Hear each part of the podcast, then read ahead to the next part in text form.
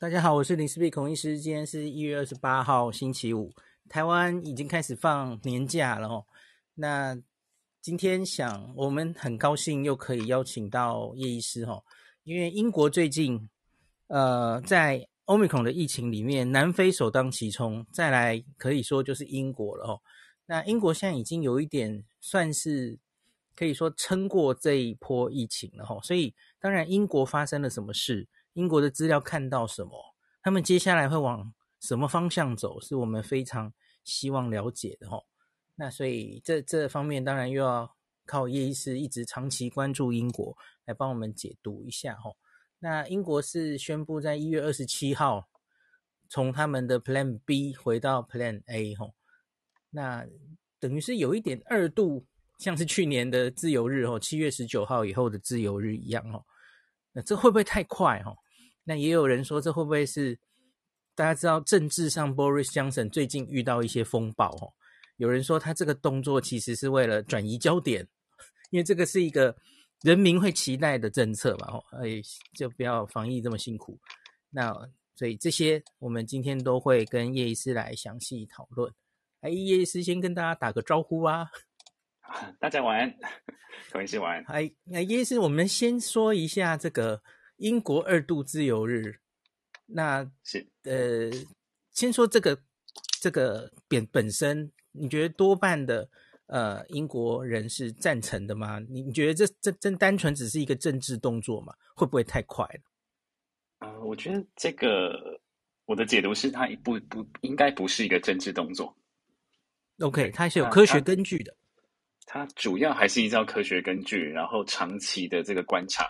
那再来的话，就是因为 COVID restriction 的关系，所以有很多的常规医疗会无法执行，会变得非常的缓慢。那现在已经看到了非常大的压力在这个基层诊所，然后以及医院端。所以它如果不再适时的开放的话，会会让更多人可能会死于常规的医疗资源的缺乏，而不是死于 COVID。所以现在看起来是基于这个 booster dose 打得非常的成功，疫苗覆盖率也非常的好，那再加上呃 Omicron 本身有一个弱化的特性，那所以经过了过去一个月的一个观察，认为说其实这个死亡率跟住院的问题基本上不造成这个社会呃呃医疗的资源的浪费啊，医疗资源的匮乏这个问题并不并不并不成立也不存在，所以呃综合各方面的考量，他决定要走这个 plan 把 plan B 给 phase out 回到 plan A。就好了。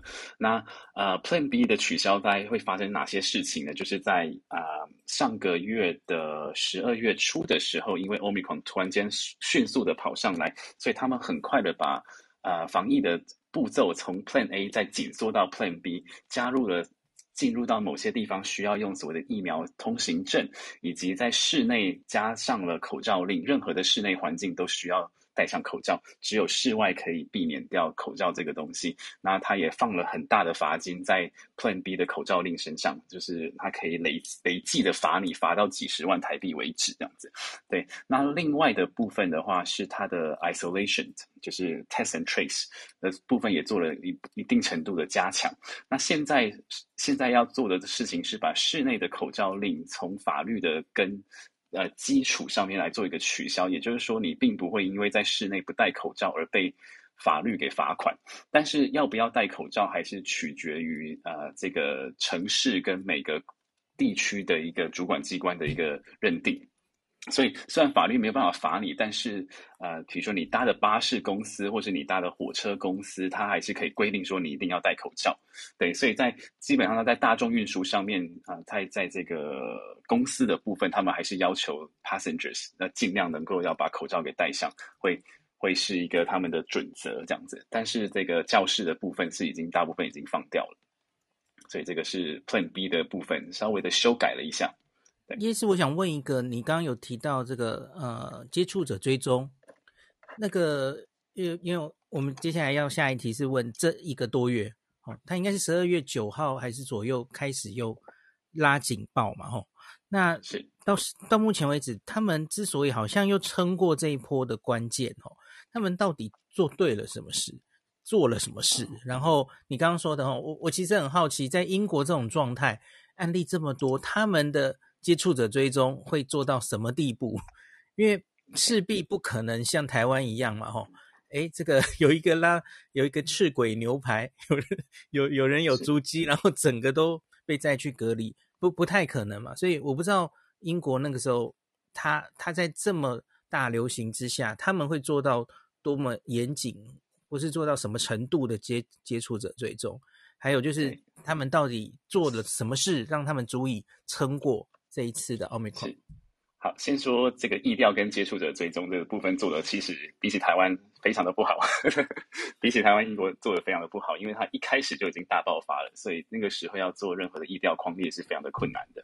那它到最后有一度是用这个 app 的方式来去用这个科技的方式来去增加这个追溯者接种的一个方式方式去啊、呃、用行动科技，然后看去计算梳理接触了几个人，然后他们就会收到简讯，然后他就要必须要在啊，要在 self-isolate， 所以本来的 self-isolation 就是自我隔离的天数是十天，那但是在 Omicron 啊、呃、非常严重的情况之下，它必须要维持社会一定的一个运作量能的情况之下，前提之下，它把这个十天的部分缩短成五天，只要你啊、呃、有拿到两次的这个阴性证明之后，那你就可以解除自我的隔离这样子，对。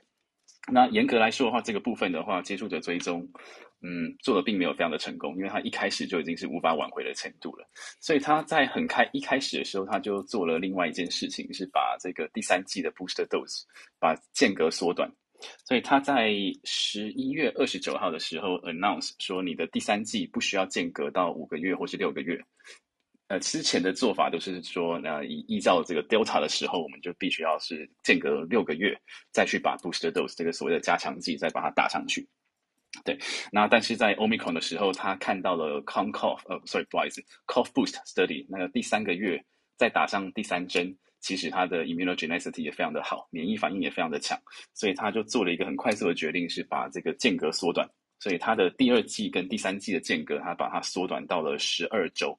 但是它的开放虽然说说十八岁、十六岁以上的人都可以去打这个第三剂，但是它的开放的方式不是说，呃，明天我就开放你们去挤爆这个 N H S 的 website， 而是说我还是照着年龄层跟需求的程度打下来。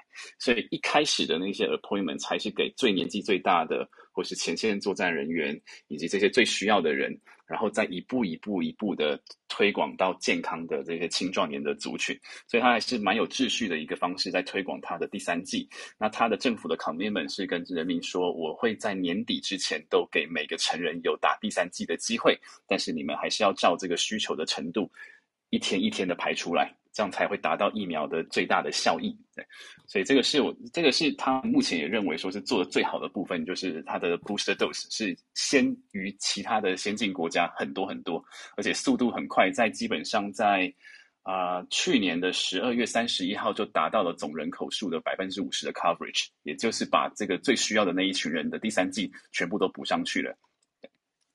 打的真的蛮快的齁，因为我记得Boris Johnson 原本计划是一月底前，对不对？最早的时候，可是十二月初他那一次的哦，应该是看到了那个资料嘛，哈、哦、，Omicron 的两剂疫苗不是很好，所以就做了很重要的决定。他说，在新年之前，尽量十八岁以上哦，都都有计划来打。那真的是打得很快，不到一个月哈、哦，不到一个月就在过年前执行了这件事哈。哦是，就打了三千三千多万剂，这也算是蛮厉害的。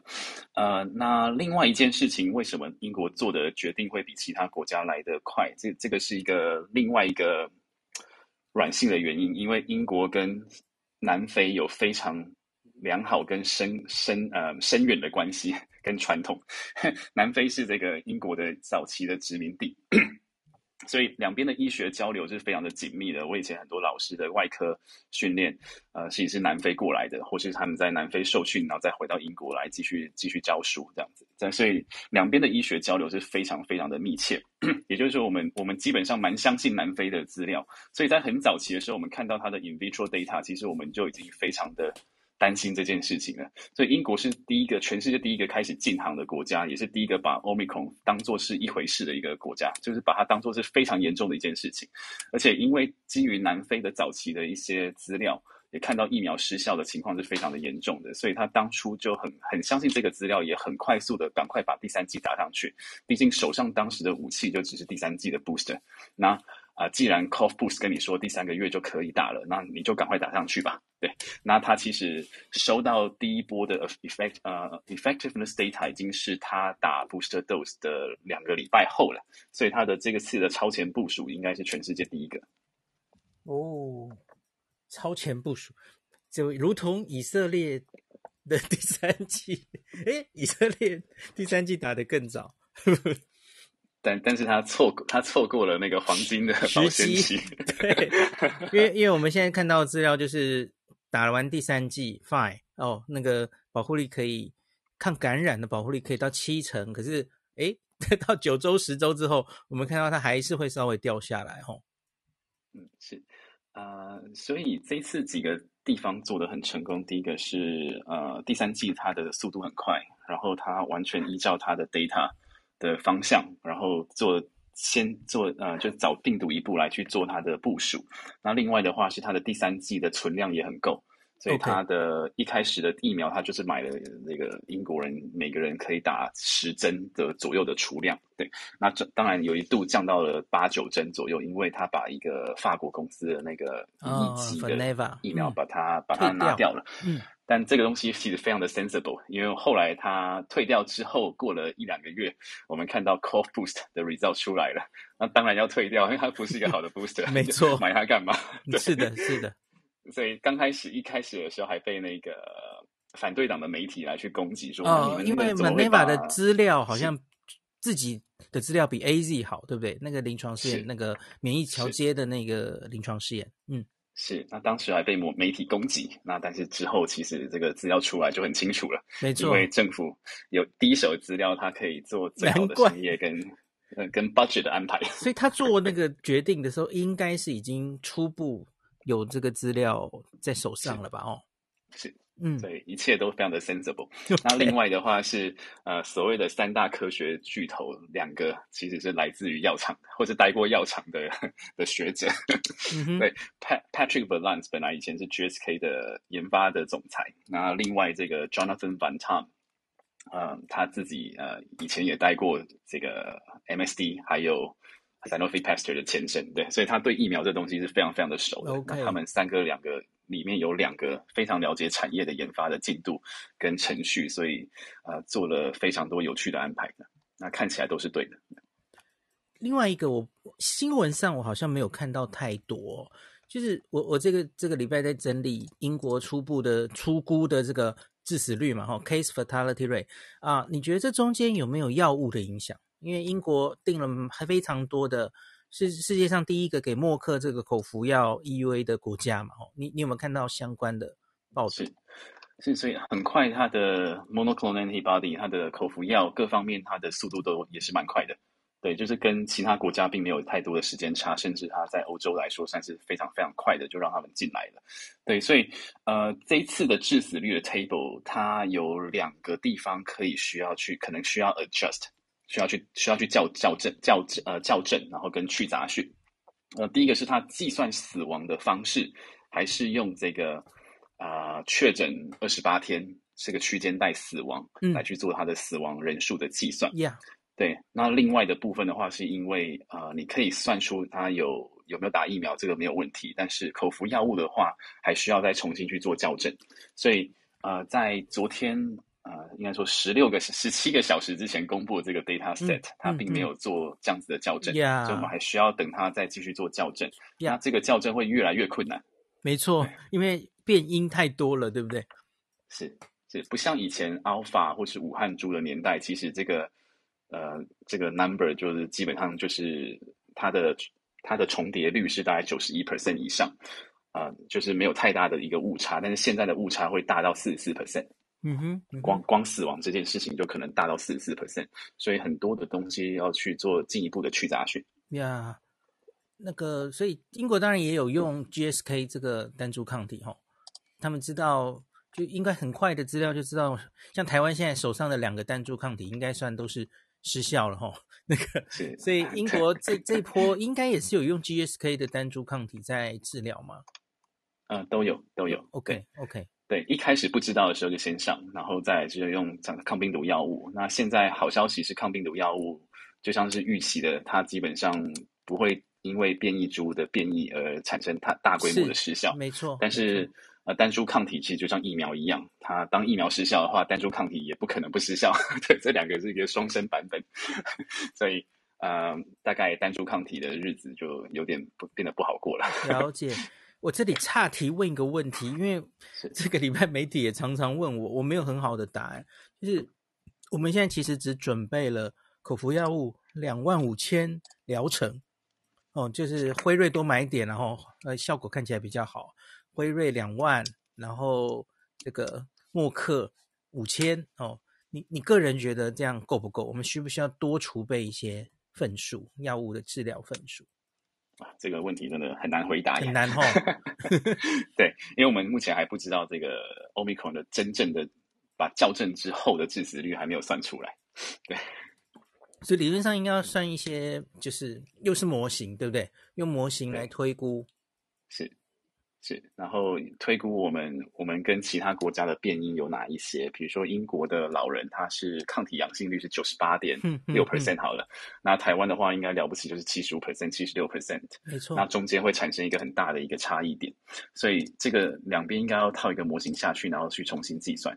对，那但是还是有太多的变因的，就像我们前几天在公视聊的，嗯，就是因为他们其他欧洲国家、美国都是身经百战的国的族群嘛，对对，所以其实他们也死掉了好几波的一些脆弱族群，所以各方面的啊、呃、东西都是要需要经过重新的校正。那另外 N P I 的强度也需要被校正，嗯，对，还有贫富悬殊跟跟 adherence。就是对防疫规范的这个遵从度，其实这些都是很蛮大的变因，那很难很难真的是给出一个很精确的数字。了解，这个地方就呃希望希望防疫中心有做模型，会这样会比较好。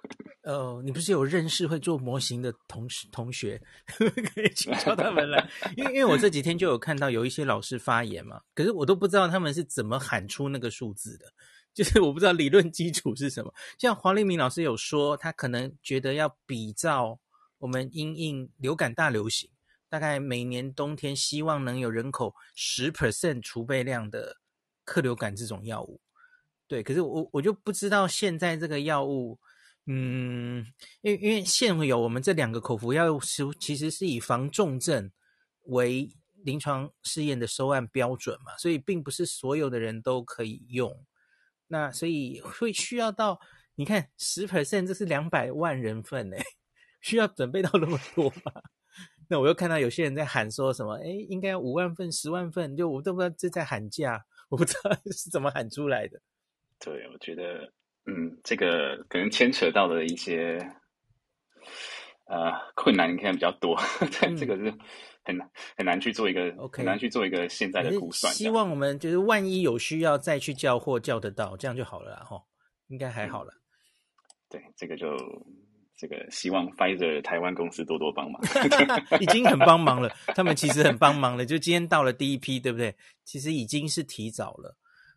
然后那个我我刚刚 summarize 一下，你刚刚说他们做对的事情，第一个是啊、呃、很大量的把第三剂打下去。第二个是回到 Plan A 嘛，那你上次我们讨论过，他们其实有算模型，然后挣扎过，到底要不要回到更严格的，比方说接近 lockdown 的，往那个方向的，啊，这这么严格。可是他们最后算模型之后，决定打决定打第三针，然后只要 Plan B 就好了，不用做到这么 over 哈、嗯。最后他们算是。某种程度应该是有撑过去嘛，因为我看最后英国现在每日住院率这些东西应该是落在他们的比较好的剧本的估计，对不对？嗯，是，所以呃，当初那个模型是有好几个，他们又又又跑又来用模型这个东西，他们最喜欢用模型。呃，华威大学做了一个，那伦敦热带医学研究所也做了一个，那 U C L Imperial 也各自做了，呃，算是半个模型。但是，呃，他们最后采取那个模型，其实刚开始就有一个呃先天的一个算，后面我们现在看起来是一个应该是一个缺陷，呃、但是当初应该不算是一个缺陷，因为当初不够资讯不够多，他们他们把这个致病率跟致死率啊、呃，把 Omicron 先预设为是 Delta。OK， 致死率算的比较高，算出来就很恐怖。是，所以算出来就很恐怖。那当然，后续我们知道的，一开始大家不知道，嗯嗯，对。那后续我们看就是觉得，哎，因为弱化了很多，所以当然当初不去 lockdown 是对的。所以他们当初的的确有一个天人交战，就是说，哎，到底我该怎么办？到底他要是致死率跟致病率跟 Delta 一样的话，那我就麻烦了。当然，我的 Plan B 当然是不够用嘛，对啊，嗯哼，对，那我势必要去去 lockdown， 然后再把人死亡人数再往下压。对，所以他们那个时候，我觉得还还是做，还是回到他们的第三季，所以他们很很早的时候就把第三季给补上去了，就是说，那我我试着用第三季来避免 lockdown， 所以这个是他们当初的一个中中央的防疫的一个思维，就是说，那我现在先用这个方式来去试试看，用第三季去避免 lockdown。对，那最后他们这个做法是成功的，而且后续的观察其实，嗯，甚至比他们当初预设的预设的还要来得更好。对，怎么说呢？因为我们这个时候就要来看他的这个住病、呃住院啊跟死亡人数，所以我们现在很多媒体喜欢说，呃、甚至很多的老师也喜欢说，呃、你看英国一天死两百六十个，乱七八糟，莫名其妙。你全部开放，台湾的话就是除以三，我们一天也死五十到一百个人，你到底要不要接受的？哇，这个真是蛮简单的数学。对，对，呃，好，但是问题来了，就是问题来了，就是他现在开始看到一个现象，就是住院的人不是很多，不是因为 COVID 去住院的，他只是刚刚好有 COVID， 对，就是 incidental case。那这个东西也不是只有英国发现，那其他的欧洲国家、美国也陆陆续续看到。南非一开始也说，对。是啊，南南非一开始也就这样讲的。那前几天 B B C 的南非有两位的这个卫生官员还说，你是不是歧视我们黑人，那不相信我们的 data？ 因为我们早就讲了，对，你们就是不听嘛。对对对，那个语气还蛮蛮激烈的，还蛮好玩的。对，所以呃，所以这个时候就很像南非当初看到小孩子一窝蜂的在医院，然后反映在数据上面， yeah. 一开始造成很多国家恐慌，说啊，他们是不是攻击小孩子？就到最后，南非的呃小儿科医师告诉我们大家是，他们是呃 admitted。with COVID 不是 for COVID， 它、哦、是它是 incidental， 是找到他住院，然后哎刚好可能是院内感染，或是说呃可能刚好也有 COVID， 而不是因为 COVID 进来的，所以所以他他可能住院的原因跟 COVID 一点关系都没有，这样子的 case 是很大量的。那英国现在在伦敦地区大概 百分之六十 以上是这样子的病人在住院，六十蛮高的耶。对，是英、okay. 呃伦敦已经到了六十了，全国的平均大概三十到四十以上。对，是这样子的住院的原因，就是他是 incidental COVID 的病人。所以你你，当我们今天看就是英国的 dashboard patients， 呃，入院有 COVID 的人，一天可能有两千人，但是你不要想说他们都是一些很需要在里面喘啊，在里面插管的人，因为呃前几前几上呃要要进入解封阶段的记者会告诉我们，他们做了这个呼吸器的 surveillance。从 Omicron 的 outbreak 到现在，他需要呼吸器的人是持平的。对对，我们一直医师一直跟我说，他就是盯着这个看，就是需要呼吸器的 COVID 的病人哦。这整个 Omicron 期间其实平的，甚至逐渐在下降，这样子。下下降到这个快要七月的夏天的这个水准，那。嗯，如果是温带国家的话，其实你在温带国家会看到很多的 C V 的病人，心脏病啊、慢性病入院的病人，然后也有很多呼吸道疾病进入到医院的病人。那像是比如说 C O P D 啊、堵塞性肺炎发作啊，或是 asthma 发作这样子的病人，其实很常是会让冬天的温带国家的医疗非常的紧绷。好，那现在看到的情况是，我就是只是在 treat 那些原来的那些病人而已。那Omicron 的大量的大量的入院发现有 Omicron 这些人并没有需要进入到 I C U， 也没有增加太多的这个呼吸器的占床数，对，所以这个是一个非常令人觉得可以振奋跟乐观的一个一个地方。那再来我们看到死亡，所以在以前的前几波甚至到 Delta 的时候，你只要确诊大概二十八天左右这个范围死亡的，基本上跟 COVID 会会是蛮有直接的关系的、嗯嗯、所以他们的一致性在二零二零年那一年、呃、基本上死亡证明书 直, 直接死因跟中了 COVID 二十八天内死亡的病患基本上是重叠的，重叠率高达 百分之九十一。 OK， 好，那现在看到一个很有趣的问题是呃，他其实不是因为 COVID 死掉的，占了很大的一个比例，所以又跟刚刚的住院有一点像，其实他会验到 COVID， 可是其实他不会不是因为 COVID 死亡的。是，所以呃，现在就 看, 是看到了一个现象是当我们看这个二十八天内呃确诊死亡的人数，它的确有往上升，但是如果我们仔细看呃死亡证明书上面有提到 COVID 而死亡的人呢，它是基本上是持平的。对，那在二十六、二十五号的时候，英国的国家统计局又 公, 公布了这个死亡的原因的重新的一个就是更更直接的一个判定。不好意思那在这个部分的话呃，就我们就先先做三个分析。第一个是二十八天内死亡的，它是一个数字。那再来的话是死亡证明书上面有提到 COVID 的是一个数字、嗯、那再来的话是 COVID 是它的主要致死原因的话算是第三个数字。那现在看到一个现象是第一个数字跟第三个数字的差距可以差到 百分之四十四，又是很多。 OK、uh-huh. 对对，那这个就是一个很大的问题，几乎减半、uh-huh. 对对，那这个这个问题相对就蛮严重的，就是我们要重新去定义这个死亡 的, 的计算方式，不然的话很有有很大的机会我们会误算这个致死率。对，就像是呃英国的二零二二年的第一周呃，如果照传统的计算方式的话，会有一千两百八十二个人死于 COVID。嗯，一周。是，那如果再去算，那是呃有上面死亡证明书有提到 COVID 的话呢，它降到了九百九十二个人。嗯、那如果再算 COVID 是 primary cause， 就是我们死亡证明书的上栏跟下栏，第一栏是主要的致死原因，第二栏的话是其他可能的原因。那如果把第二栏给取消掉的话呢，人数只剩七百一十二个。 OK OK， 打个折，大概剩下七折左右。是是，那有时候它会有一些浮动，所以甚至有时候到六折这样的。可是那叶医师六五折，这上礼拜公布就算了，可是像今天稍早他又公布了一次嘛，吼，那个就是疫苗的 surveillance report， 那他他还是有死亡数。我看他这三百，就是也是十一月十六号之前的四周三百万人确诊，然后他这次的死亡数是写五四八二，那这个五四八二人你觉得他是已经应该是还没有校正过的吗？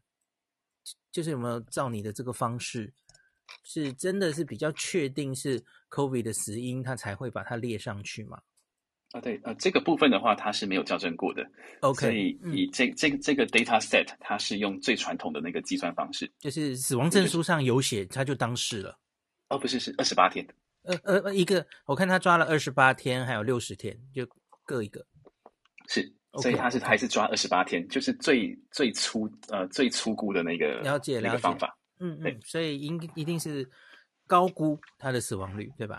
是，这个这样算出来一定是高估呀。Yeah.是，那所以现在看到了两个现象，就是呃住院的人数是高估的，死亡的人数也是高估的。嗯哼，嗯哼，对，那所以大家看到以后看到这些其他国家的 data 就不要去不要太自己吓自己。虽然说他这样子的计算方式一天会死掉三百三十八个人，但是不用太担心，你必我们必须要去校校正他的这个真正因为 COVID 死亡的人数，应该会呃蛮大一部分的去低于这个数字。Yeah， 而且这个零这样已经应该是有各种高估的因素之后、哦、因为还还有一些高估的因素嘛，对不对？比方说这里面可能还掺着一些 Delta 的杂讯，对不对？是。然后我们知道分母绝对是高估的嘛，分分母一定有很多确诊是没有去捞出来的，所以这个致死率，我们现在看到的致死率绝对应该是高估的。那可是即使是这样的状况下，我们算出来的 overall 不管他有没有打疫苗，然后在在这个英国看到的致死率，何美香老师昨天也有算嘛，哦，大概就是千分之 一点五、一点六 左右，那还比这个数字低，那它搞不好就会低到千分之一甚至更低，哦，变成万分之个位数的这种等级了，对不对？是，呃，我昨天我前天有稍微的粗算了一下，如果再把那个死亡证明书上面的一个东西再校正一次的话，应该可以再低到千分之嗯 一点二三 左右呢。 OK， 接近了千分之一这个魔术数字。对，所以呃，当然这个部分我们还是要再等它进一步更官方的数字出来，把剩下的杂讯全部去掉，那以及剩下那个 百分之十 的 Delta 的, 的, 的人数再把它砍掉之后，就会非常的干净。 OK OK， 我记得去年夏天那何美香老师昨天也是他他把 Alpha 的时候，还有武汉的最早的那病毒株，英国主要其实就这四波嘛，然后去年夏天的 Delta 还有现在的 Omicron 都大概抓出来。那 Delta 的时候我我印象也蛮深刻的，因为我记得他们七月十九号自由日其实 delay 了一个月嘛，他们其实就是抓时间在观察观察啊 Delta。那时候 Delta 我记得类似现在这个资料，哦，它其实也是看到广泛打疫苗之后 Delta 的致死率已经是降到千分之，我记得是二或三吧，所以也是低低的嘛，所以他们才勇敢的走向自由日这样子。是他在年终的时候，他只是看了一下，那觉得一开始他也不担心，因为第一版第一个版本的那个致死率初估的报告就是只是千分之一这样子，那之后有在微幅的回到了 一点五二 左右这样子。嗯嗯，那他那时候就是用了呃很多的流病模型去估，说我什么时候要去开自由日，那估出来的最大公约数就是我再 delay 一个月，这样就够了。对，然后再把第二季的间隔给它缩短。那所以我们那个时候也很很呼吁台湾的边境的那第二季要赶快再缩，不然你会挡不住 Delta。嗯哼哼，哦，对，所以呃做做得很好，那次的 Delta 其实英国就把它挡下来了。那是呃，甚至呃，其他的比较偏这个自然免疫的科学家们认为说，呃，因为我暑假的大量开放，所以也有助于抵抗这一波的 Omicron， 因为自然感染的关系，所以又再把疫苗跟自然感染的免疫再把它再把它拉上去。嗯哼，对，那有助于群体的免疫的一个提升，这样子。诶，在昨今天刚刚更新的这个报告里，他当然试着去算出了对住院、对死亡疫苗的有效性，哦，可其中也有一个很有趣的，也是最近比较热门的话题，当然又不能免这么免俗，还是要问一下叶医师，就是所谓的啊 Omicron 的妹妹B A 二 B A 点二 然后今天有人说，哎，哦，不对，这个 Omicron 其实是一家四口，哦，它有 B A 一二三四 这样。那这一个英国虽然资料还不多啦，哦，他们这个报告也初步去算了它的疫苗的有效性，好像跟 B A 一 差不多啦，哦，你, 你自己对于这个妹妹，特别是我们高雄流行的好像是 B A 二 啦，哦，从菲律宾来的，那媒体一直在说，哎，它传染力恐恐哦，讲个恐就可以，就跟打个问号一样，恐更强哦。你你自己会不会担心，或者你你看到了什么资料？嗯，好，那英国的我们自己的医师内网在二十号的时候就寄了一封信给我们，就是说有这个东西，呃，目前应该是我们大家需要去了解一下。所以呃，以这个疫苗有效性的话，其实跟Omicron 的本株本尊应该差不多，就是 B A 点一 B A 点二 其实并没有差很多，嗯，差不多烂，嗯，对不对？对，就是就是基本上就是一样烂。对对对对，对，好，那呃，不过看起来好像妹妹好像好一点点，就是疫苗对她稍微的有效一点点，但是这个 sample size 实在是太小了，还太小，没有办法。没有办法一个有任何的一个结论出来。好，那再来的话是它其实同时很早在十一月就被就被 detect 出来了 B A 一二三， 它很早就出现了，只是它没有开始散播这样子。那呃，在欧洲散播比较多的国家是丹麦，所以丹麦的前期资料告诉我们一些现象，就是说它的确看起来是传染性是比较比 B A 一 就是第一株的 Omicron 来的强一点点，但是也没有强很多，是大概它的 百分之一百二十， 就是多 零点二 倍左右。丹麦算出来的嘛，从它取代那个 B A 一 的速度用这个呃去去去算出来的嘛，嗯，是是，所以也不用想说它是什么 B A 零二 B A 点一 的两倍啊，或是一百倍，或是五十倍，没有那么夸张，对，它大概就是高一点点，对，那它当然幸好不是五十倍哈。对，不是不是 R 五十 没有处理过的核废料。对，所以那那再来其他其他一个 characteristics， 就是它在突变的位点的部分，呃，它跟 B A 零一 跟 B A 零三 不一样的地方是它跳过了 S 六九七零 的 deletion 啊呀、yeah, S 基因上面重要的基因缺失，嗯。是是，呃，所以这个东西就在 P C R 的时候有意义，因为以往如果没有做一个 sequencing 的时候，你会把它误认为是 Delta。对，对，那因为因为它不带有这个 S 六九七零 的 deletion 的这个位点，所以我们会以为它是 Delta。因为 S 六九七零 的位点本来是用来去 identify 这个呃，用来粗估说这个是 Omicron 造成的 infection。然后这个 Alpha 也有，对不对？呃，对，对，所以呃，基本上基本上就是呃，应该怎么说呢？就是在 Alpha Delta 的时候，他们都跟 B A 点二 会产生类似的 P C R 的结果。对，但是 Omicron 的时候，它会有那个 S gene failure， 因为它带有这个 S 六九七零 的 deletion。那可是这一个东西到底呃，除除了侦测上的问题，它它本身会会比较免疫，容易免疫逃脱或是怎么样嘛？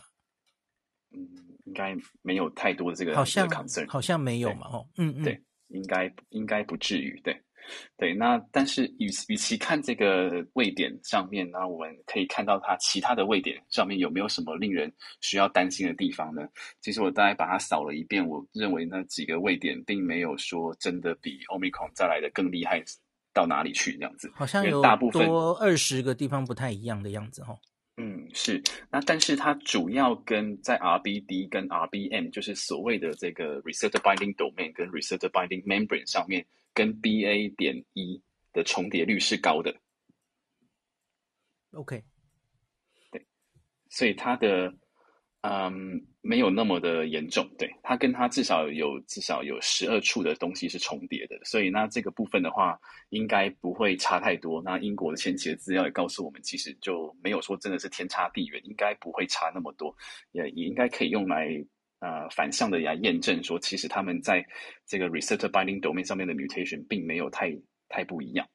对，那它在这个O R F E A B 的这个部分跟 S 一 的部分，它跟呃原生的这个株差的比较多，但是这两个部分的话，其实了不起就是增加一点点感染力而已。对，那对疫苗失效的部分应该不会有太严重的后果。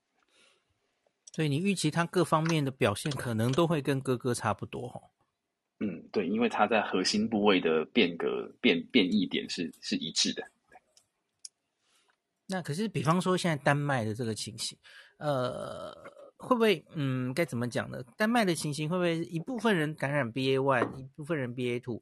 现在看到的应该不是 B A 一 的人可以被 B A 二 再感染一次嘛？应该不是这个样子嘛？吼，呃，这这是有一个小小的可能，但是应该不不至于，对，还是在感染那些没有感染过 Omicron 的人为主。了解，嗯嗯嗯。对，但是值得继续观察。那另外一个好消息是，丹麦的这个住院率的前期资料告诉我们，其实 B A 一 跟 B A 二 是差不多的。Yeah， 所以他们才敢也是跟英国一样继续往下开放哦。是，那如果我们回到看到丹麦的第三剂，这个也很厉害，他们呃跟英国打的速度其实呃蛮接近的。嗯嗯嗯，对，所以他们在。呃，他们在十一月的时候呢，就急速的把这个呃第三剂给打上去。那英国的话是大概呃从很早就开始慢慢慢慢打，但是打的都是蛮慢的。但是丹麦的话是在、哦、对，英国其实九月老人家就开始打了，哦，第三剂、呃、是嗯，是。那丹麦的话是十一月，呃，也是大概十月的时候慢慢开始打，但是它突然间在这个 Omicron 要爆发的时候就急速打得很凶，它打的速度比英国还来得更快，果然国家小，嗯嗯嗯嗯，对，所以他们分别几乎都在去年的三十号、三十一号的时候都达到了 百分之五十 的第三季总总人口数。OK OK。对，那它现在已经超车英国的第三季了，已经超超上去了，所以丹麦在这个月也要全部解封。呀、yeah, ，所以我们有两个勇敢的学长姐，又可以继续观察，特别是观察，假如担心高雄的 B A 二 哈、哦，不知道接下来走向怎么样哦。丹麦是我们要睁大眼睛看的地方、哦、我相信很多接下来的 B A 二 疫苗有没有效或怎么样的资料哦，是不是比较？临床的严重度，丹麦应该都会有一些资料。嗯，是。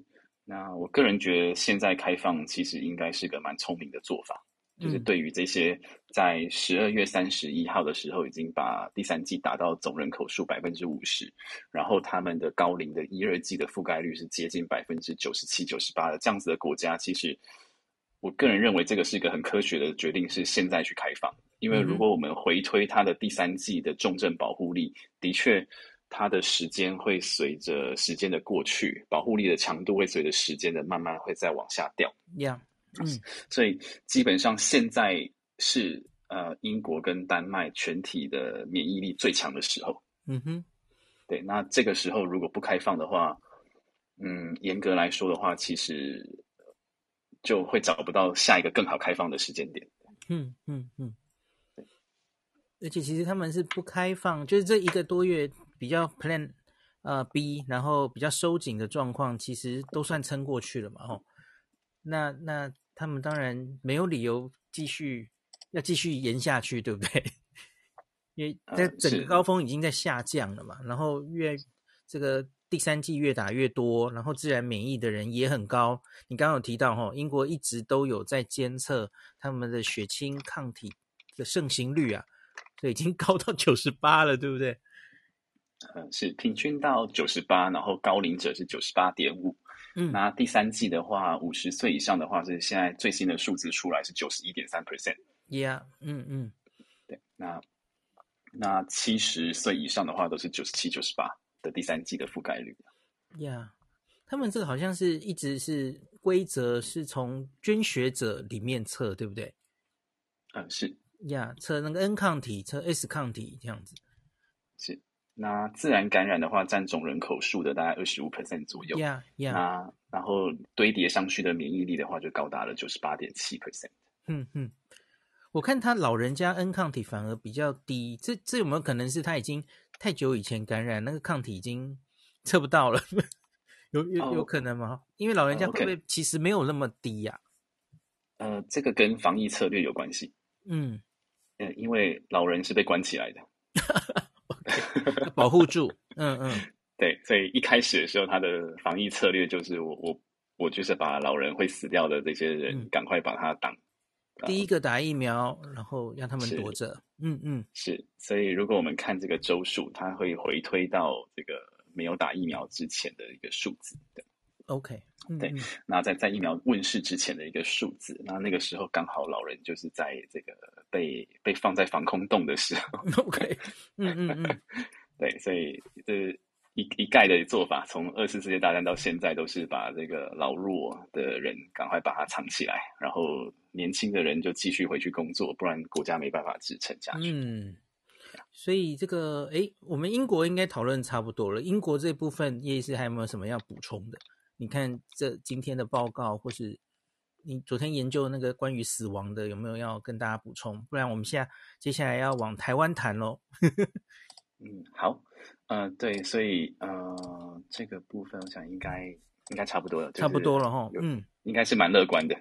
嗯 ，OK， 你觉得英国不会太早？这个是合乎科学的决定，继续回到 Plan A 哈。那在他们免疫力最好的第三季打完之后最好的时候。诶，在广泛的 Omicron 疫苗天生天然疫苗再打一打，应该算是前途光明哦。嗯，是。那呃，哦对，再回到这个五到十一岁啊，好啊，现在就就来讲吧。英国对于五到十一岁打疫苗的的态度如何？好，现在还没有公布说要对健康的五到十一岁的小孩子打呃常规疫苗，但是呃很早以前他就已经把这个呃五到十一岁的这个适应症让他通过了 M H R A 就说嗯当然可以打，这个是个好事情。那第一波打的是这个临床脆弱族群的小孩子，就是给他打两剂。对，像是比方说有气喘的小朋友嘛，是，嗯，是，比如说呼吸道啊，或是一些学习障碍啊等等这些脆弱族群，有好几类的这样子的大类的脆弱族群啊，已经已经先打了，已经已经开始打了。对，所以他们就是保护这些呃很需要疫苗的人，一定要先打，没有问题。但是健康的小孩子，他 J C V I 并还没有公布他接下来的计划。那今天又看到瑞典，他是瑞典的疫苗专家委员会是说我不想打我健康的小孩子。哇，全世界现在我记得应该是美国是率先过了嘛，而且其实过了一阵子了，美国的小孩，然后我记得日本也也最近也过了。那是欧美的国，新加坡也打，欧洲的国家如何啊？欧洲普遍儿童都有打吗？嗯，打的比较多。OK， 比较多数的国家是建议是打，对，嗯。然后已经打了，可是也不一定有打很高，对不对？他们就让人民自己决定嘛，哦。嗯，是。呃，那英国这个部分，如果我在看这个血清抗体的话，那个年纪越小的话，抗体阳性率是越高，就是早就得过的意思，对不对？呃，是。嗯嗯，很多可能就是轻症无症状就过去了嘛，哦。呃，对，所以呃，我们就等他的决定。到底要怎么决定，然后以及他决定的这些科学的根据是看了哪些文献来去做决定，那到时候我们再来观察它。嗯哼，所以就是假如台湾现在就要讨论这个问题的话，因为我觉得最近会一直被问，是因为台湾这一波也蛮多到，比方说学校、幼儿园，然后有很多还什么两岁、一岁的都有感染嘛，吼。那我记得那个记者会上已经被他问过好几次了，就是儿童到底应该应不应该打哦？呃，以现在我们有的资料了哦，你你你自己会投赞成票还反对票，还是你觉得要看更多资料？呃，我应该会先问一个问题，就是我们有没有买， uh-huh. 我们有我们有没有下单这个儿童的 B N T 橘瓶的嘛？嗯嗯，如果连买都没有买的话，那就不需要讨论了，因为还要去买，这其实又有时间差嘛，吼。对对对，那前几天有看到香港、呃、香港不爽买，香港直接用成人的去抽三分之一哦，这这件事到底可不可以做啊？呃，我想如果是原厂的数据的话，一定不赞成，就会说，嗯嗯，就会说那我的安全性数据无法套用在这样子的施打族群上面。OK， 嗯哼。呃、对，这比较麻烦嘛，因为 B N T 其实是已经 full approval， 对不对？它不是 E U A 而已嘛，哦，那那。假如我觉得还只是 E U A 的疫苗，搞不好还比较好办，会不会啊？我不知道，因为他反正出了什么事，反本来就是国家负责嘛。那那你现在只是把它抽三分之一什么什么，还是国家负责啊？会不会问题比较小？我不知道哎、欸。嗯，不过如果他提起国赔的话，嗯、这个东西就会会有非常大的法律跟伦理争议。是是，嗯。呃，那香港另外一个做法是给他打这个中国制的疫苗，这样。然、哦、后因为他是直接批准到是不是三岁啊？忘记了。对，就但香港的专家其实私底下也觉得很荒谬，嗯、因为很多都没有，他都还没有做研究，就先直接批了。他们直接批了嘛？好像没看到儿童的临床试验嘛？哦。嗯，是，而且他们的 recommendation 是很像是一个政治表态，就已经先讲了，然后再说再做这样子。那有些，嗯嗯嗯、呃，有些。老老师们就是深表不以为然。OK OK， 对, 对，不过他们的情况就比我们复杂。呀，可是我就是一蛮蛮常看到的，因为我最近在发这些文章哦，然后下面都有非常多担心的家长，就说、哦、怎么办？他觉得最可怜的，或是最担心的，他说我自己感染没关系，可是十二岁以下的小朋友是完全无疫苗可打，那那很焦虑这样子。所以你自己觉得怎么样？嗯，所以这个好像要回到这个流感的模型，就是小孩子基本上，呃、对，在流感的部分，小孩子当然是比较脆弱的，没有错。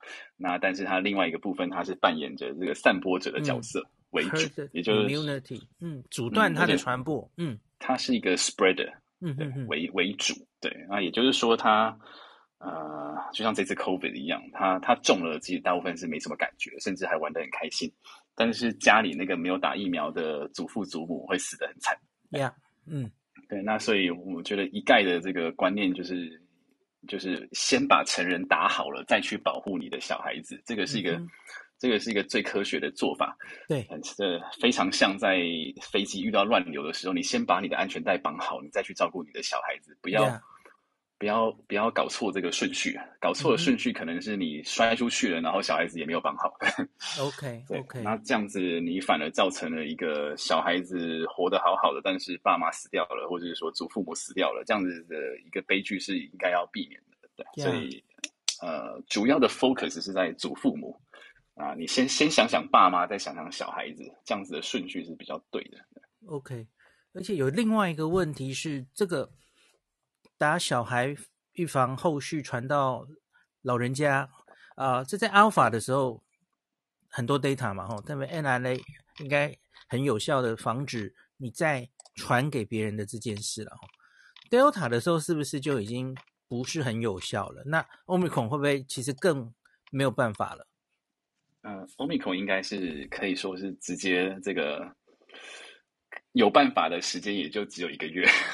呀呀，嗯嗯，对，就算你打了第三剂，它的黄金期可以到 百分之七十五， 但是那个 百分之七十五 了不起就是两个两个礼拜到三到四周，嗯嗯，那就一路再往下掉，掉到 百分之五十 以下。对，那当然它的防重症数据还是非常的好，在八九成之间在徘徊，这样子持续至少三个月没有太大的问题。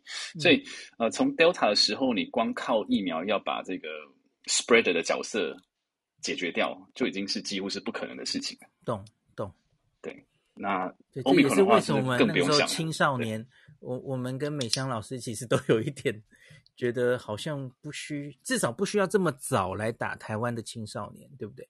嗯，是啊，尤其是成人都还没有机会打疫苗的时候，嗯、当时更是打得更、这个、对对对，嗯，对，啊、呃，所以需要他来阻断传播链是几乎是不可能的事情。对呀， yeah, 我也是这样想。嗯，对啊，反正我们 A C I P 应该最近会开会，假如有的话再再去买疫苗吧。诶，前几天郭董有发文哦，郭董说他现在已经把这个会本年会继续买，我忘记是谁说是不是今年会买一千万剂 B N T， 我我猜他们可能会把小朋友也规划在里面，嗯，已经变成是国家继续继续谈下去了，接手接手这样子。是。对，那就希望可以早点买到这个小儿剂型。对，你觉得会不会打小孩其实是治疗大人、安慰大人，然后而不是为就是整体公卫其实意义好像不是太大，可是你又让小朋友承受这个疫苗的风险，我个人会担心有点是这个样子。嗯，这个问题是相当相当。相当难有标准答案、哦，因为这个是一种有一部分是这个家长的焦虑啊，跟情感的一个部分，对，要怎么样去安慰他，嗯、让他们不要去担心这样子。这个东西尤其在亚洲社会会比较，嗯，比较比较困难一点。好，没关系，我们接下来偷看英国的答案。可是英国，我猜不会不会怎么样了吧？他们就冲下去啦、啊。现在就整个疫情都掉下来的时候。对，他们这一波到底有没有停课啊？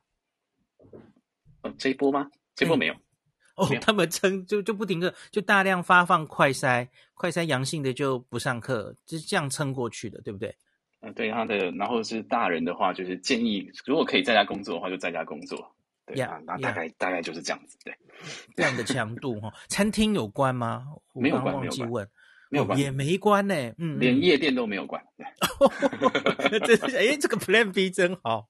OK， 我曾经在几个国家有几几个地区，就是几个它里面的小国家，有几个国家有把它关起来一阵子，但是也没有关很久。对，对， okay. 然后他就说，那你要有一个这个 COVID Pass， 就是说你要打了两剂疫苗、嗯、才能入场，才能进去。嗯对，那大概就是大概就是这样子，对。那有一些国家更紧缩，就是说你看电影啊、看音乐剧的时候也要把口罩戴上，不然我会罚你，罚到几十万。嗯嗯嗯、大大概就是这样子，对。OK， 室内口罩令呀。对。那所以我们差不多来该回到台湾的疫情了吼。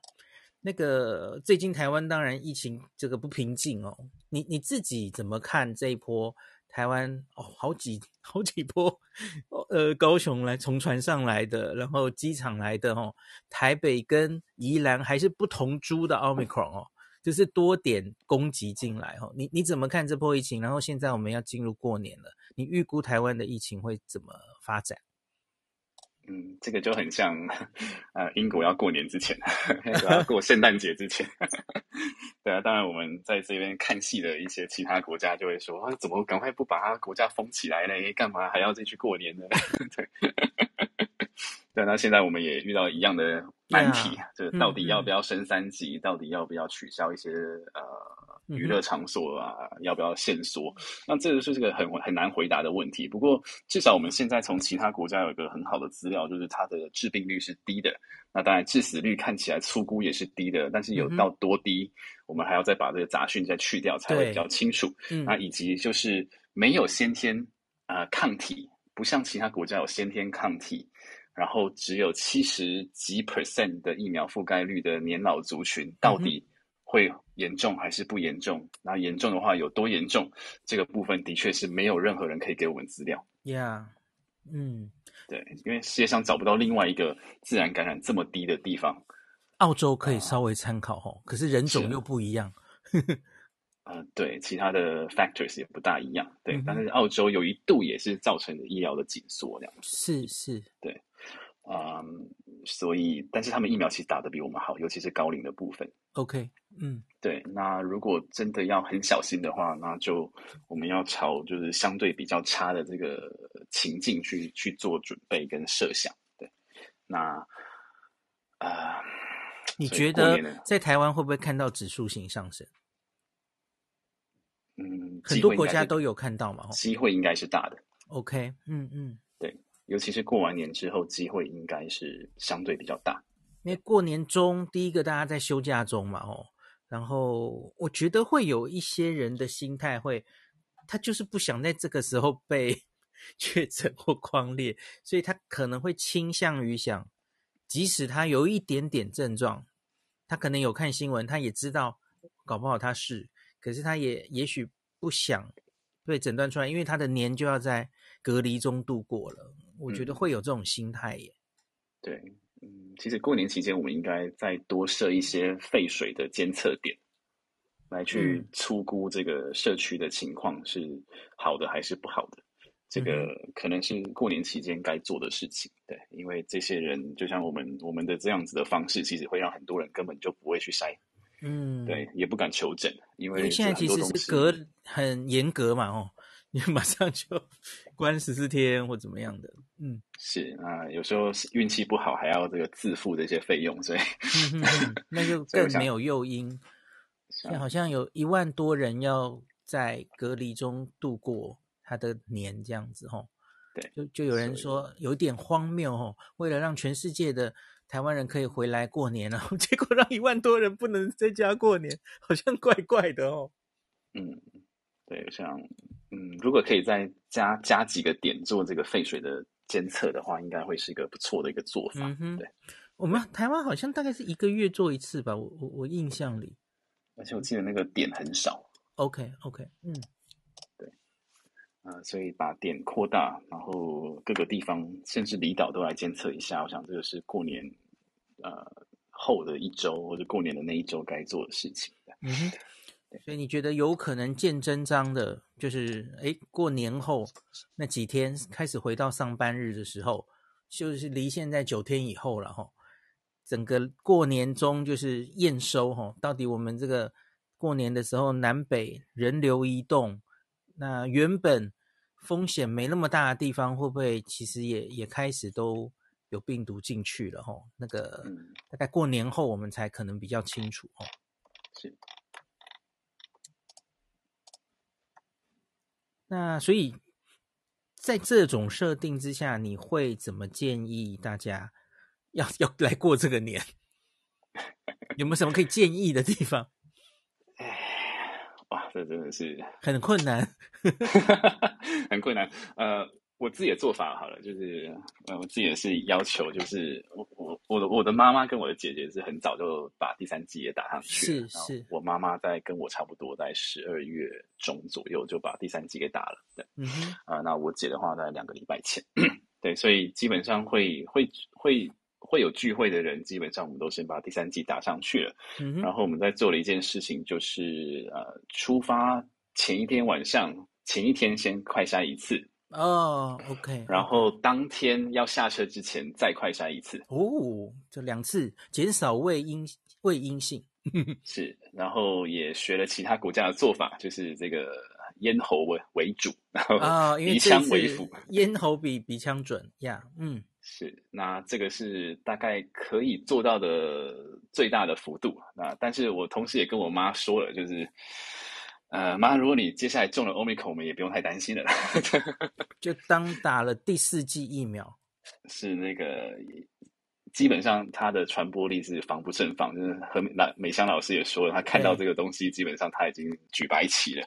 对，那那我们就趁着第三剂还重症保护力还非常强的时候，然后去勇敢的迎战这个最后的一个 boss。OK OK。对，那就是过过年你有要去哪里吗？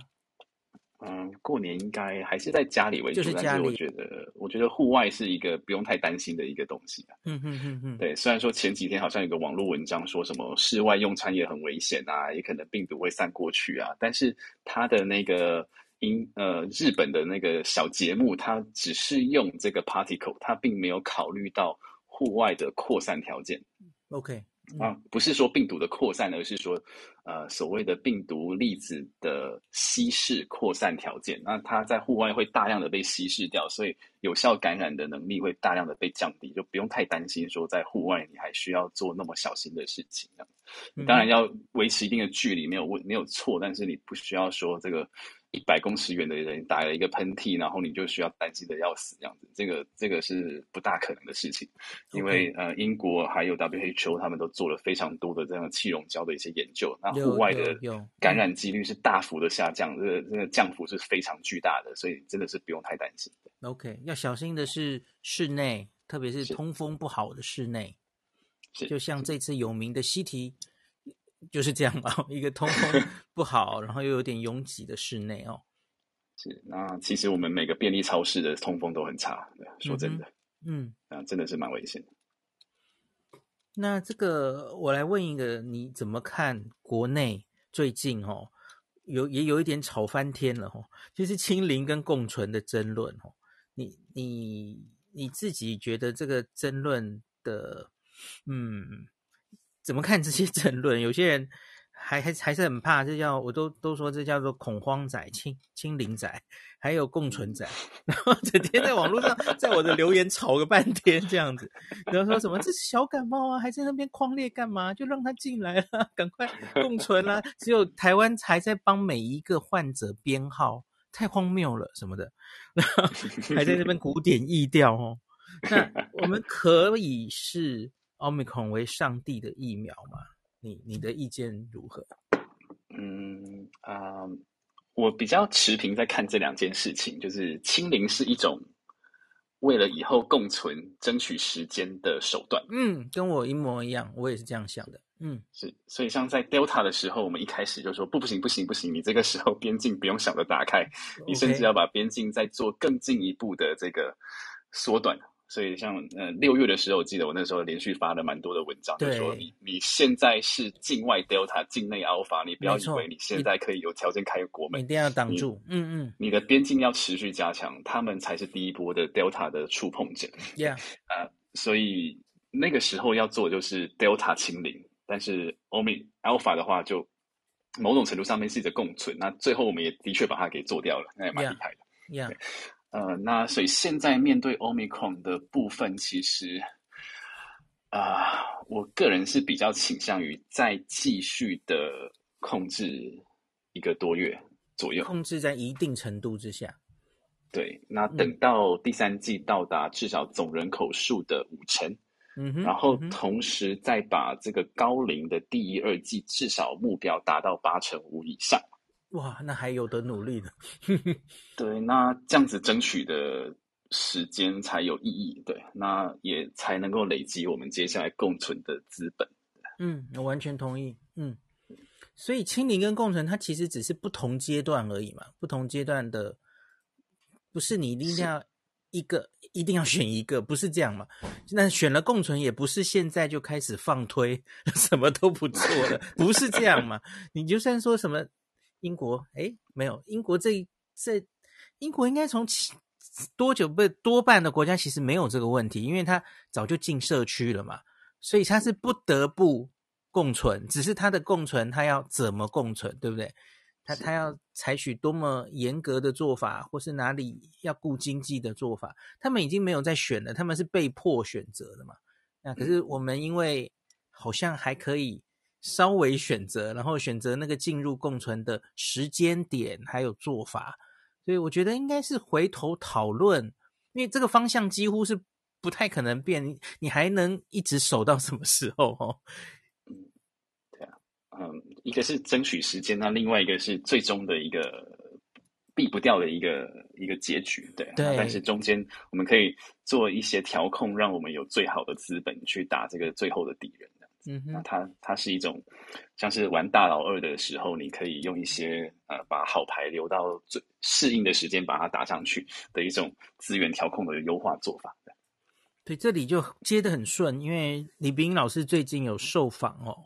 那他有，他当然有一些对于这一次疫情的看法。那他有提到一个，其实我听到有点震撼，就是他说，哎，他说那个，因为我们知道接下来可能有次世代疫苗嘛，哦，他说他自己估计可能次世代疫苗来了哦，可能还需要打一到两针，所以这样加上去连第三剂嘛，哦，老师当然现在也是很鼓励大家打第三剂了哦。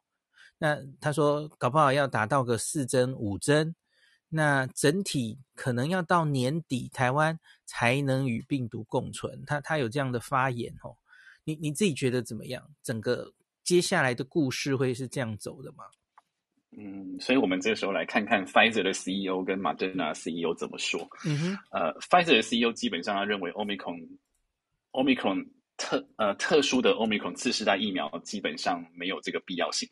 嗯哼，因为几乎是全部人都感染过。OK， 对，就是不管他现在这个临床试验刚启动嘛，对不对？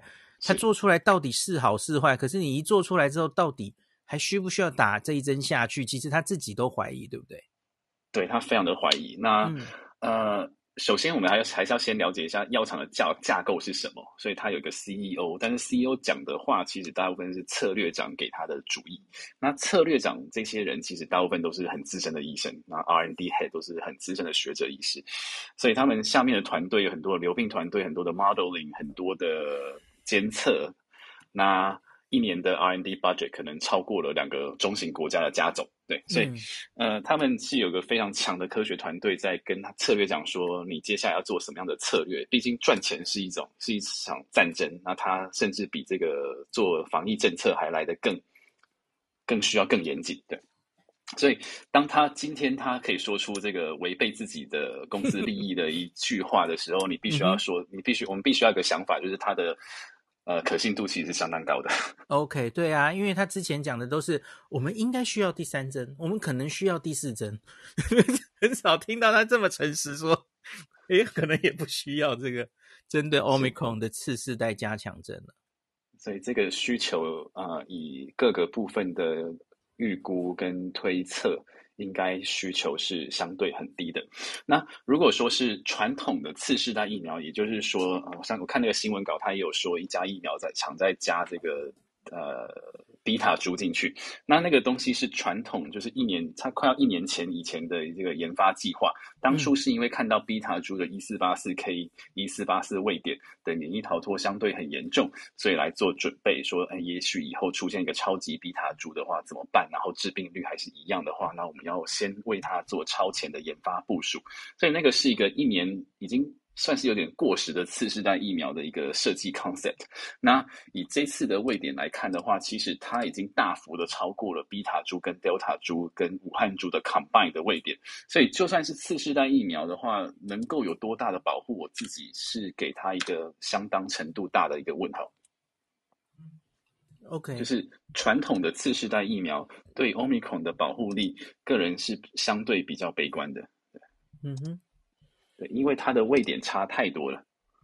哦、我有一个，啊，你先讲，你先讲。嗯，因为它了不起就打到一个 一四八四A。呀、yeah, ，跟这一次的，嗯嗯，对，因为它的变它的变数太大了。那更主要的原因是因为它的散播力也太强了，而且它的致病率又往下压，所以。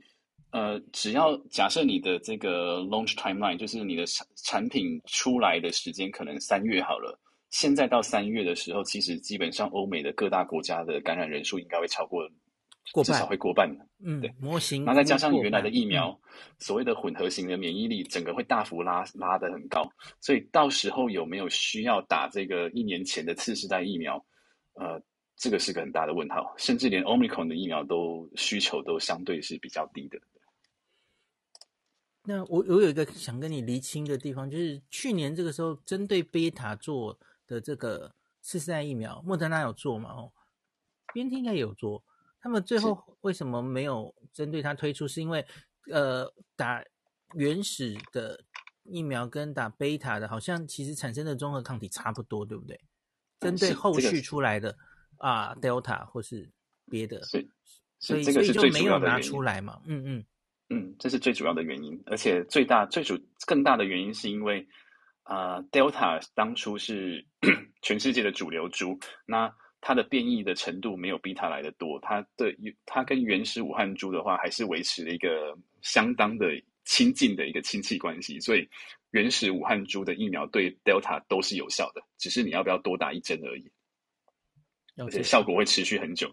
那呃，甚至他回过头来用第三季的东西 neutralizing titer 去看 beta， 哎，呃，哎，这个是蛮蛮神奇的，对 beta 的效果也可以持续很久。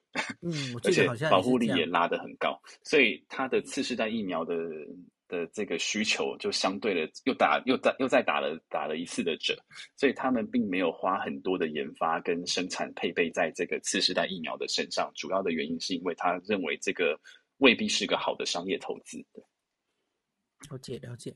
那这一次莫德纳应该也会把原来 Beta 的那个做出来，然后跟 Omicron 新做出来的，然后几个 arm 都去比较，对不对？嗯，应该这个研究都会持续在做，但是他们现在呃疫苗厂最大的敌人就是自然感染。呀、yeah, 嗯，嗯嗯，那嗯，所以呃需不需要再挨一两针的话，嗯，目前的看来的证据等级应该是相对不不太需要，但是有没有可能又出现一个超级奇怪的变异株，然后让？嗯，致死率又拉高了，然后散播力也是一样强，嗯、这个就这个就这个、就要继续观察下去，希望不要了。很麻烦的就是他搞不好跟 Omicron 又一点关系都没有啊，他又要重做疫苗了，呃，做出来 Omicron 次世代疫苗不知道给谁打这样。是，那就是有给给你一个剧本是，就算是台湾啦吼，不说国外，呃，三四月之后真的做出了这个 Omicron 次世代疫苗。那我们呢？假设我们就是一路这样守下去哈、哦，就是我们执强烈执行我们的 N P I 哈、哦，所以我们没有像国外一样指数型上升，就一路的，就是也许全台湾每天就两三百例就撑在那里，也没有上去，它就温温的一直这样。那那这样的情况下，然后假如次世代疫苗做出来，哎，综合抗体看起来不错，初步初步结果看起来，因为。它它到底真实世界有效性多少？那个资料还要等一阵子哦。那那这样的状况下，你觉得台湾要打第四针吗？第四针呢、欸？一年内打了四针哦。你觉得人民会不会疯掉啊？其实这次的这个疫苗的接受度的研究就有发现这个现象， uh-huh. 就是所谓的这个针数的一个疲乏，大家觉得、嗯。嗯到底还要再打几针？好累啊！嗯，所以很多人就打到第二针就觉得放弃了，我就觉得受够了。对，很多人这样嘛。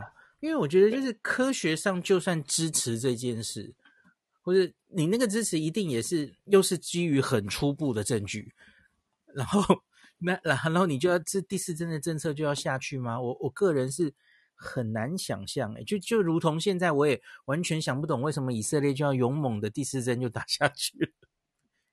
因为只会越来越民众根本不想理你嘛，对不对？我干嘛要跟你一针一针的打下去？我就得了 Omicron， 我多半就是轻症，我就过去啦。那为什么要这样一直打下去？我我觉得以色列它的考量可能会比科学证据再复杂一点点的，嗯、呃，因为它还有一个其他的合约跟研究合约在在在身上。OK， 对，那、嗯、那另外的部分是，呃，就像我们之前常常讨论的，就是我们觉得以色列打的时间都刚刚好，很不幸的就是打错时间。嗯嗯嗯，对，就是他有点打得太早了，所以他在 Omicron。进来的时候刚好已经进入到这个第三季的衰退期了。嗯嗯嗯，对对，所以刚刚好就是很像你的拍子都打拍呃节拍打错了，对。OK OK， 对。然后其实好像他们是不是没有正式发表？就是因为因为理论上他们有最多第三季加强针打完之后的追踪数据才对，对不对？因为他们全世界打得最早的嘛，好像没有看到，对不对？他应该搞不好第三季已经有大概六个月以上的人的追踪了，对不对？呃、我有看到他去年十二月有发表一篇呃对 Delta 的一个追踪数据，嗯嗯嗯，对，但是对 Omicron 的话还呃还真的是还目前还没有看到比较好的一个嗯一个完整的报告，因为他们 Omicron 其实也是刚刚进，对不对？有有撑一阵子，嗯，最近才爆发的，是还没有太久，嗯、对。那呃 ，Delta 当然是很有效，不过英国也证实了这一点，而且它打完第三剂的这个保护力的对 mortality 对 hospitalization 是非常好的，而且持平好一阵子这样子。嗯、yeah yeah， 对、嗯、对，所以嗯，我们近代以色列的数据好了，不过他们、嗯、他们其实我觉得是台湾可以呃观察的一个国家，因为他们跟台湾有一部分类似的。点在于说，我们有一部分的人就是这就是对疫苗是非常抗拒的，嗯、那这个跟以色列的那一块铁板是很像的。OK OK， 他们铁板比我们大，其实他们其实至少一剂一直都是七成出头而已，哦、就几乎不太有在动了。对，他们的年轻人也还有铁板，我们的年轻人是没有铁板，那这是我们好的我们年轻人厉害的地方。超爱打，二十到二十九岁是我们打最高的一群人。对，我们的年轻人觉得打疫苗很潮。哎呦，对，所以哦，对，我最近就看到一些研究出来，哎，可是都是 Delta， 就是 Delta 的保护力很好哦。Delta 第三季怎么样？我就想，哦 ，Delta 已经走了，怎么会这样子？是啊，就啊，这就是时间差。以色列一直在，刚好这个节拍又打错了。所以呃，有有可能像李批说的，我们要这一波啦，又要撑到年底才能与病毒共存吗？嗯，如果它大爆发的话，应该就不是决取决于我们的，是取决于病毒的速度。嗯哼，嗯哼，对。如果它真的是大爆发的话，我想它应该也是很快的会结束。嗯，对，像其他国家，嗯嗯，其他国家就是直接就上去，然后也很快就下来。对，嗯、那应该不会偏离这个。这个这个趋势太远才对的，可是我们几乎没什么人自然感染过哎吼，我们那种拿衣服的人数会不会是非常非常多的？所以会不会很难这样很快上去，很快下来？我觉得日本可能会走这条路，因为日本疫苗第一个打得多，然后它自然感染也好几波了吼，那所以我觉得它可能会跟英国类似。它它会很快上去，很快下来。可是台湾，我真的就是觉得毛毛的，又不知道会怎么样。嗯，对啊，尤其是七十五岁以上的这一群，真的是 嗯, 嗯，不知道怎么办呢。对，这这些其实啊，当然铁腕一点的做法就是，你没有打疫苗就不要团聚。啊，对啊，但是很难嘛，就是做不到的。我只觉得就是不管我们现在怎么说了哈，我觉得假如真的真的爆发的话，那那可能会有一些人就是很不幸的呃去世了，就如同去年五月中开始的那那个状况，我觉得很多人可能已经忘记了那个时候发生什么事了哦。我那时候的老人家几乎是重症率超高的哦，那我记得六十岁以上几乎都是死亡发生在六十岁以上，然后。七十还是八十岁，重症率重症率不是死亡率，重症率是两成哎、欸，嗯，二十五吧，四个就一个重症，超高的，对啊，然后又又一些什么快乐缺氧等等的事哦，新闻整天在报。我觉得假如那样那样的事情再发生一次，应该大家就会部分的人啦，而且应该是蛮多的人就乖乖的就去打了哦。不到那一步之前，也许真的我们真的是说破嘴都没有用。这真的是我们最大的引诱。所以就是我们做的所有事情都是在抢时间啊，对不对？嗯，对啊，就有点像是这个把边境关起来，就是为了要保护里面的脆弱的老人。但是当然，我也希望这些长者们可以配合一下，就是呃，让早早日早日把该做的事情做完，让年轻人以后可以、呃、早日出去啊、呃，恢复跟国际交流。对啊，替替台湾打拼，对不对？对，那英国有个 slogan， 其实我觉得很好。他们在那个时候就对全部的长者跟脆弱族群说：如果你要回家过节的话，记得先打 booster，、嗯、先把第三剂加强剂打完，嗯，那你再回家。对，那也 encourage 每个成人都是说，你先打完再去新年的 party 啊，再去再去过节，再去见你的朋友们，那对自己跟对别人都是都是一件比较好的事情。我们好像做的努力不不够多哎吼，针对长者。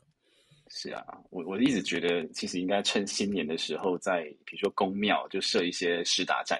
不要让它停，就是在这些过年过节的时候，你就寄出更多的补助，让医护人员在这些施打站啊、呃、有有比较好的酬劳，然后让这些可能会去参拜的一些长者，然后就顺便的就赶快把它打下去。那公庙也可以让他们拿到，比如说免费的光明灯啊，或是平安符啊之类的东西，赶快把这东西趁这个过年的时候把它打上去，不然过年后的话，其实是一个相当大、相当相当程度的危危机在等着我们。因为你社区假如感染已经多的时候，然后这时候老人家们在惊惊慌慌的冲出来打疫苗群聚，哇，多危险，对不对？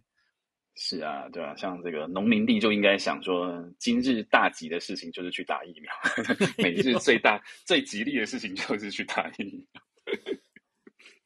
像我我最近还觉得指挥中心的记者会每天其实就就很不多，大部分的时间在讲这些古典疫调，就是这个人是跟那个谁，我们找出来了，他们什么时候吃过饭，所以他们牵连上关系了。然后就在讲，我今天下午听记者会那一部分，我听到睡着了。就是我觉得那个其实我觉得不重要诶，现在应该你只要告诉我一个数字，今天的案例吼。好，七成找得到关联，三成找不到。我只要知道这个数字，我必须要知知道他哪一天去哪里吃过火锅，不重要。这个时候可能足迹已经接下来了。假如大爆发的话，是越来越不重要了哦。反正就是都有风险嘛。那然后你现在要加强的，反而是针对这个病正确的了解，对不对？应该要赶快抓时间给给大家卫教才对哦。然后打疫苗到底有什么好处？对哪一些人好处特多？对，我觉得应该要多多宣导这些事情哦。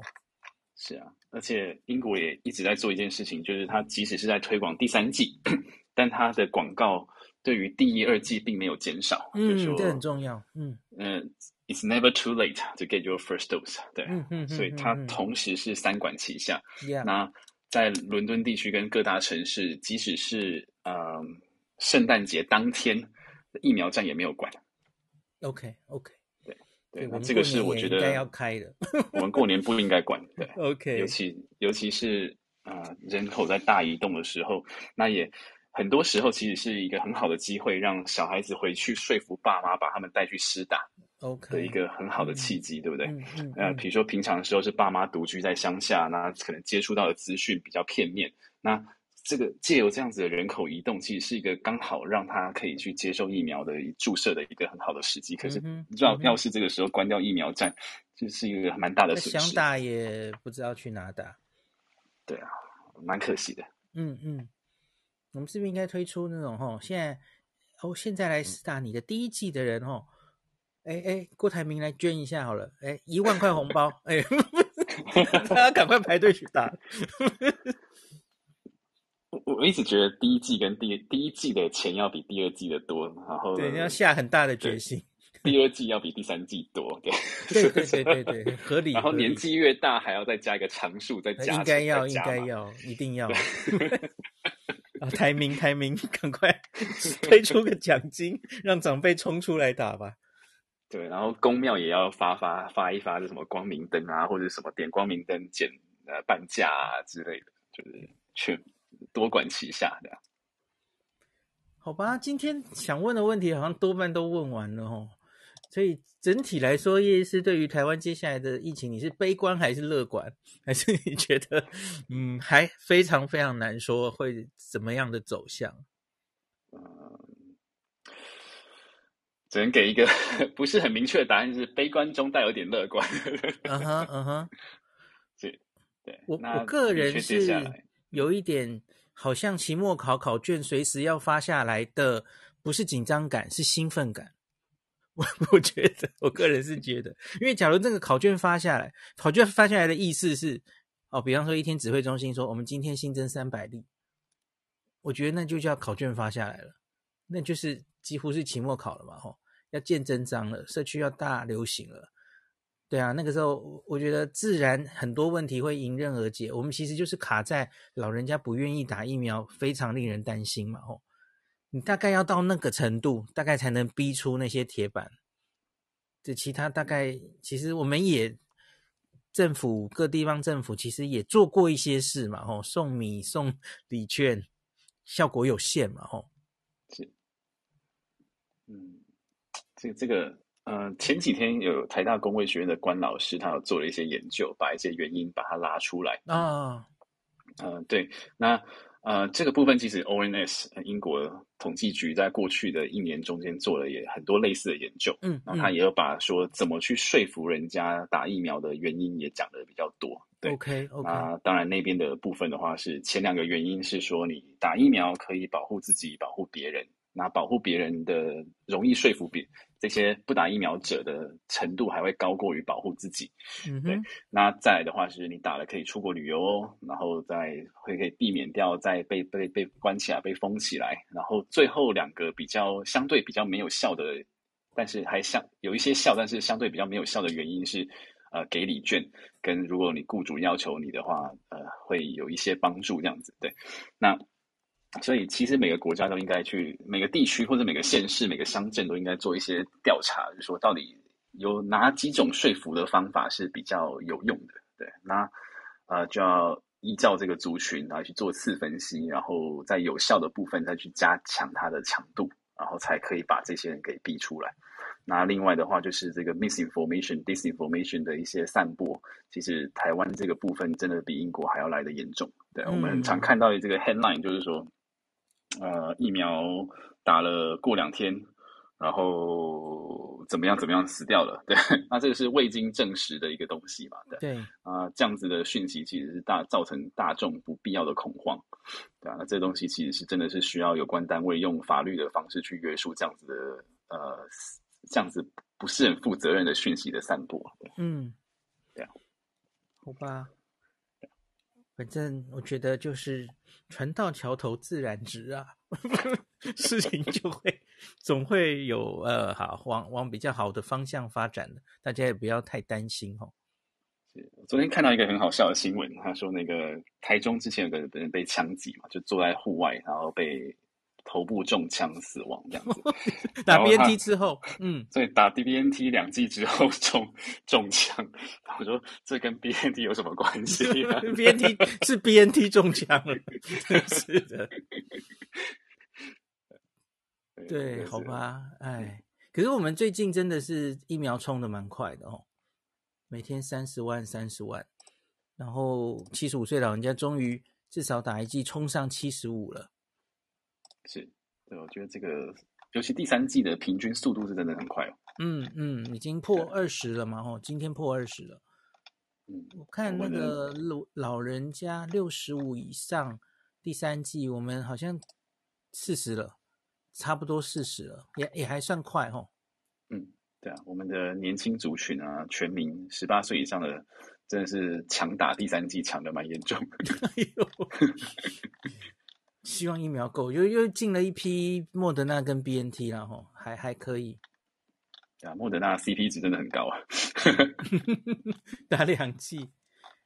是啊，对啊，好吧，希望大家都可以安平安的过个好年。对对对，那不要太担心哦，你真的担心你就待在家里跟我一样追剧吧。对，没有没有，我没有跟我一样，我要出门。反正我们全家都已经疫苗打好了哦，有心理准备，就算要打第四剂 Omicron 我们也不怕。就可以这样子。对，好吧，那今天就到这里咯，谢谢大家，谢谢叶医师陪我们到那么晚，那今天录音就录